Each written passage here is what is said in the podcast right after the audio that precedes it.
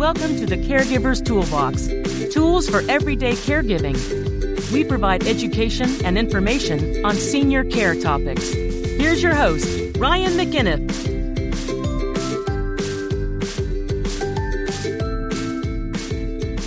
Hello, everybody, and welcome to the Caregiver's Toolbox Tools for Everyday Caregiving.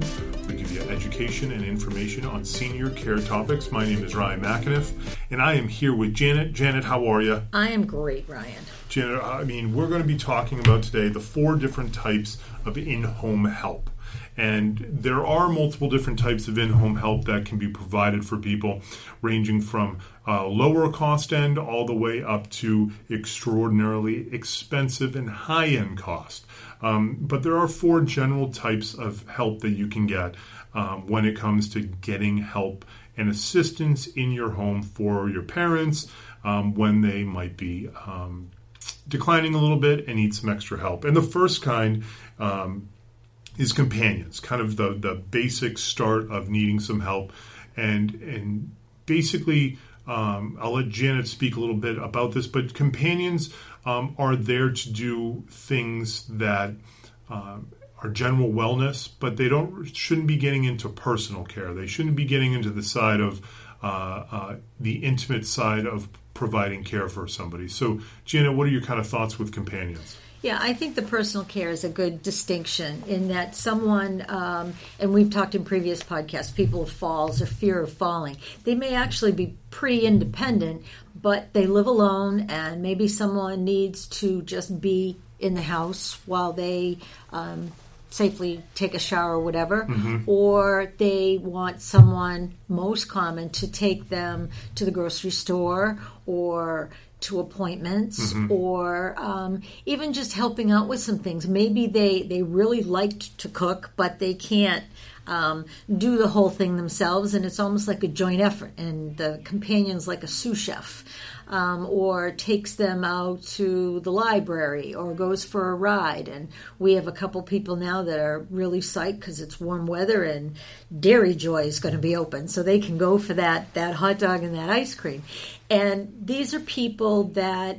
Um, have experience in dealing with the elder population in terms of things like someone's hearing may not be that great, their vision may not be that great, um, but they and they are attentive to that. It's not just like we go out with our friends and we're walking down the street and we're not necessarily paying attention yep. to what they're doing. So it's that kind of a thing. And they will make observations that if they see someone is developing some kind of an issue, you know, they, they report that back. Absolutely. And so, I mean, you're dealing, very rarely does anybody call us up, and I'm guessing nobody, because of the cost involved that says, well, my mom's lonely and I just want somebody to sit with her and read and, and play checkers or chess or whatever it is. But you're dealing with with the the components of some general wellness, like you mentioned, meal preparation, making sure the house is tidy, making sure that laundry and linens are getting cleaned on a regular basis and putting back, um, and having eyes and ears on somebody. So, you know, a perfect example is that if you live in New York City and your mom, you know, lives up in the Boston area and you're not available all the time to go make sure everything's okay, but you like to make, you know, your nightly call to her or whatever it is, you have somebody go in there three or four times a week for a few hours a day to do the laundry, to do the mm-hmm. upkeep on things, get the mail, take out the garbage, those basic kind of tasks that we take for granted. And then also you get a little bit of social Yes. socialization involved with it as well, where somebody's around for three, four, five hours a day, two to four times a week. That you know the friends coming over that they they enjoy each other and um, making sure that mom is safe while also getting some socialization and making sure that the house is still um, up to snuff and tasks are getting done. That's perfect for a companion to do. Another area is the the big one is the transportation. Yep. Escorting somebody out, whether it's to medical appointments or whether it's to um, uh, chores or, or getting their hair done or whatever it might be. Or to church. Or, yep. yep.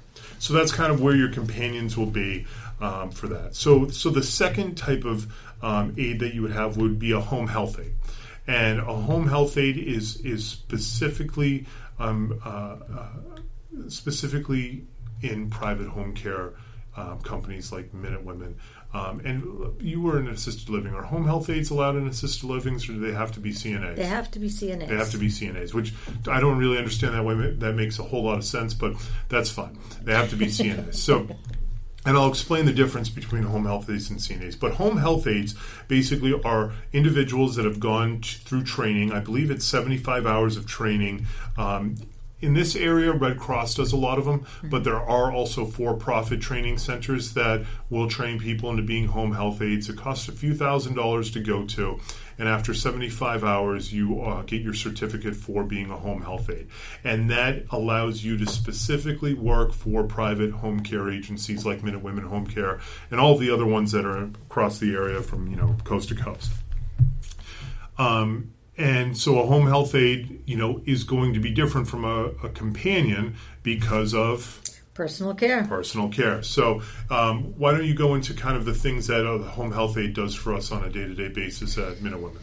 Well, personal care tends to be things, as we all know, bathing, which can be showering, can be a sponge bath, can be um, just assisting the, someone who may be physically um, sort of independent, but because of dementia, they need cueing. They need to be reminded of each of these steps that they have to do but part of their training is um, is very much safety awareness and making sure that the person has what they need and that they um, don't put themselves in a position to slip and fall. Or in the case of someone falling, they know how to do the, the most appropriate thing to ease someone to the floor.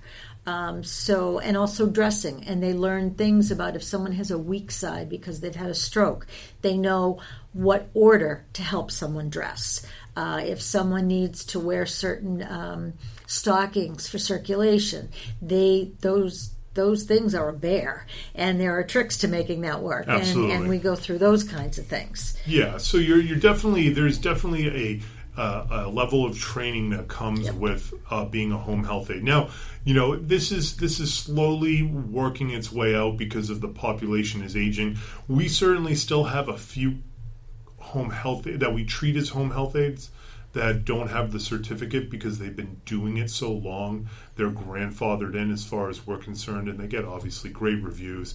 But the vast majority of newcomers to this industry, and by newcomers, I mean people that are 50 and under, are have their certified home health aide. And and additionally, uh, you know, to go back to companions a little bit, you know, you'll find that even certified home health aides, as they get older, don't want to deal with the transfers anymore. They don't want to deal with the the the um, adjusting people in a bed. Their back maybe isn't as strong as it was, or or they can't get over because they're aging themselves, and then they become more of a companion role yeah. than they do with, as a home health aide. So so you're you're going to have um, home health aides almost um, guaranteed when it comes to uh, private home care industries. Mm-hmm. So then the next, the next, and the third, the third type of, of in-home help that you can get is a CNA, and a CNA is a certified nursing assistant, and um, we do have CNAs that are, work here at Minute Women as well. So if you are a CNA, you can not only work in a, a medical facility or an assisted living, but you can also work in private home care as well because the training overlaps. Um, and that's why I was confused why home health aides aren't allowed in assisted livings because assisted livings are a non medical model. So some of the things that a CNA is allowed to do, I don't believe a home health aide, I, I don't believe that a, in an assisted living they would allow them to do that. Um, but I could be wrong. Yeah, I mean, it does get very gray, and I like to to differentiate the two because in that a CNA is something that someone gets certified for a certain period of time and then they need to get that renewed. So if you're dealing with a facility or whatever, they have a means of monitoring the training and the tracking and that type of thing. Uh, there what and there's a um, a health aid registry yeah. where people could monitor those things. Home health aides used to be in the nurses aid registry and now things have changed so it's not it's the cnas and, and whatnot but um, the uh, the CNAs um, they they tend to work in more supervised environments. The Absolutely. home health aides are the ones you find in the home, and even under the the Medicaid um, or Medicare umbrella of visiting nurses, they have home health aides. Yep. And they're being supervised on a regular basis and training.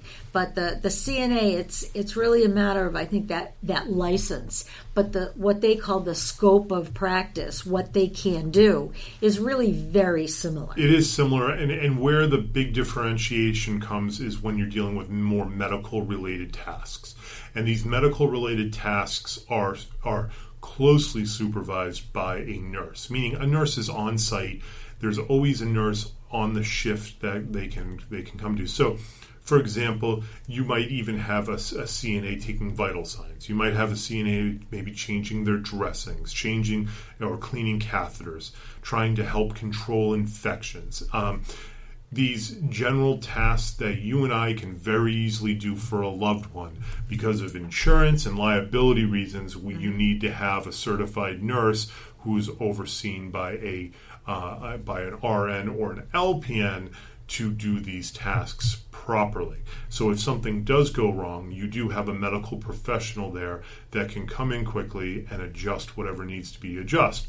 Well, a home health aide could be in somebody's home for weeks or even a month at a time in some cases, or maybe indefinitely, depending on the agency, and never have a nurse or somebody come out and visit and see how things are going. You know, it, sometimes some home health aides might only check in on clients via a phone call.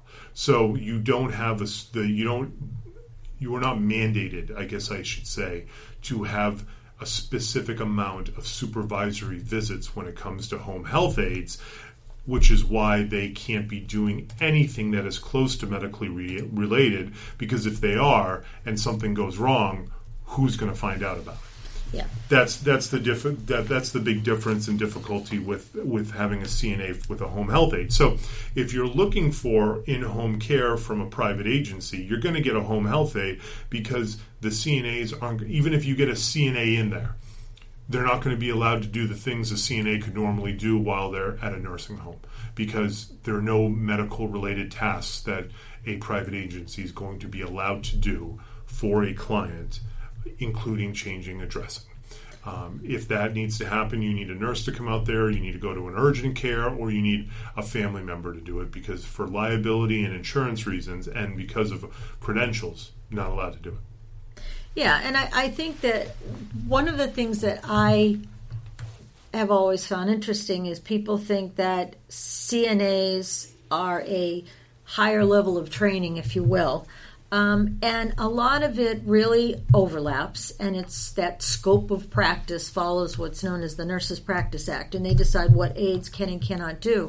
But one of the things that I find interesting is if you have someone that's been through a CNA program and they have worked in a nursing home, they have worked in an assisted living, and that's been their environment, they may not have the um, the camping skills, as I like to call it, that home health aides do because home health aides, by definition, they work in the home.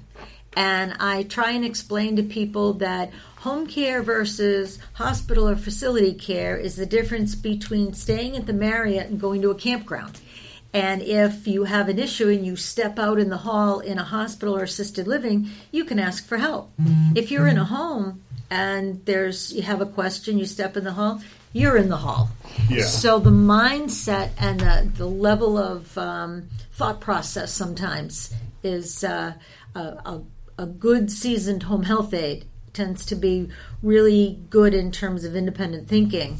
And um, I find that they can articulate oftentimes situations just because they're used to having to be by themselves more often than not, like in an assisted living. Absolutely. And then the final type of in home care that you can get is, is actually nursing care. And this is by far and away the most expensive type of in home care you can get. Um, but there are people that want it. And, you know, the nursing care, I don't know how I want to phrase this. The nurses can obviously do a lot more medical related tasks than a CNA and a home health aide can do how often those tasks come up in the home, I don't think occurs as often as maybe some people think, right? So, so you, I think when people are hiring, and it doesn't happen often, and we don't offer it because it just doesn't happen enough. they want a nurse in their home around the clock or for eight hours a day or whatever it is. Mm-hmm. They just feel more comfortable with somebody. They have the means to pay for it. I mean, you're talking this is costing upwards to $100 per hour. Um, so they have the means to pay for it and they want the peace of mind that a actual nurse is sitting there with their loved one rather than somebody that is a home health aide that has gone through 75 hours of training versus a, an LPN or a registered nurse that has gone through quite a lot more training and has medical um, experience as well.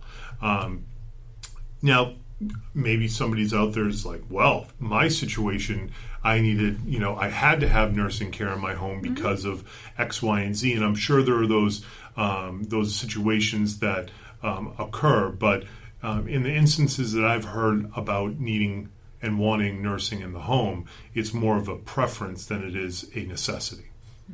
So, so that is another option that you do have with um, in-home help is going, you know, basically the Bentley route, and and instead of buying the Honda or the Accord, the Honda Accord, you're going for the the Maserati and the Bentley and the Lamborghini, and you can get in-home help, which is comprises of nurses that are going to be coming in for the care that you need. Um, for however long in time that you need that. I mean, have you had uh, heard of those situations and, and seen those situations where nurses come in? Yeah, and I, I think you know, and, and it's a struggle because, like you say, the cost is is very high. But whether you're um, in home or even in an assisted living, for people that are diabetics that need that can't handle their own insulin, Yep. um, people with uh, certain feeding tubes, things like that. You know, there are some things that they think going to an assisted living they could do it and we we often get calls about someone that is at assisted living but they need someone to do their insulin daily can they come out twice a day well a caregiver cannot do that a home health aide or a cna Yeah. and because it's not a medical model the uh, assisted living doesn't either so it's a matter of needing a nurse to do that you know so that that's one of those quandaries Yeah. that we live in And it is a quandary, but that also doesn't justify getting twelve. Like the the nurse, the nurses that I've met had that that that do that type of work with in the home care. They're on. They they treat the job just like a home health aide would, in the sense of they're looking for hours. They're not Yep. looking for onesie twosie hours. They're looking for eight and twelve hour shifts because they're doing this to keep the lights on, pay the rent, and and save for retirement. This is their Right. their their profession, and so sh- when when I've spoken with them, and both of them have been females, they've said, you know, on the rare occasion we have to do nursing stuff, but ninety eight percent of the time we're doing what a home health aide could do. But Yeah. this person, for whatever reason, wants a nurse in their home rather than a home health aide in their home, and they want that peace of mind that we have the medical experience to be able to handle um, different situations. But she's also admitted it's like if something comes up that's serious. I can't do it in the home anyways. We got to go to a medical facility anyways. That's we have to go to an emergency room. So or a hospital or wherever we would need to go because I don't have the proper equipment to be able to do whatever it is that I need to do in those situations. So it was kind of a funny conversation to hear that. I was like, wow, that's a lot of money to spend for for you know uh, for for a very expensive home health aid. But you know there are people out there that have that kind of money, and there there are people that want to spend it. You know, that's that's what America's and- for. You can spend your money any way you want. There you go. And there's some people that basically want to run a hospital in their home Absolutely. for some folks. And maybe it's a matter of monitoring breathing and and and all kinds of things. And I've gone into homes where there's the hospital bed in what used to be the den and they've got pumps and tubes and oxygen and, and everything. And that kind of thing yes it, the very fact that those things need to be monitored by someone that has the clinical expertise yeah you would need a nurse you wouldn't want a, um, I was home health aide to I was just reading an article uh, because I'm a big F1 guy.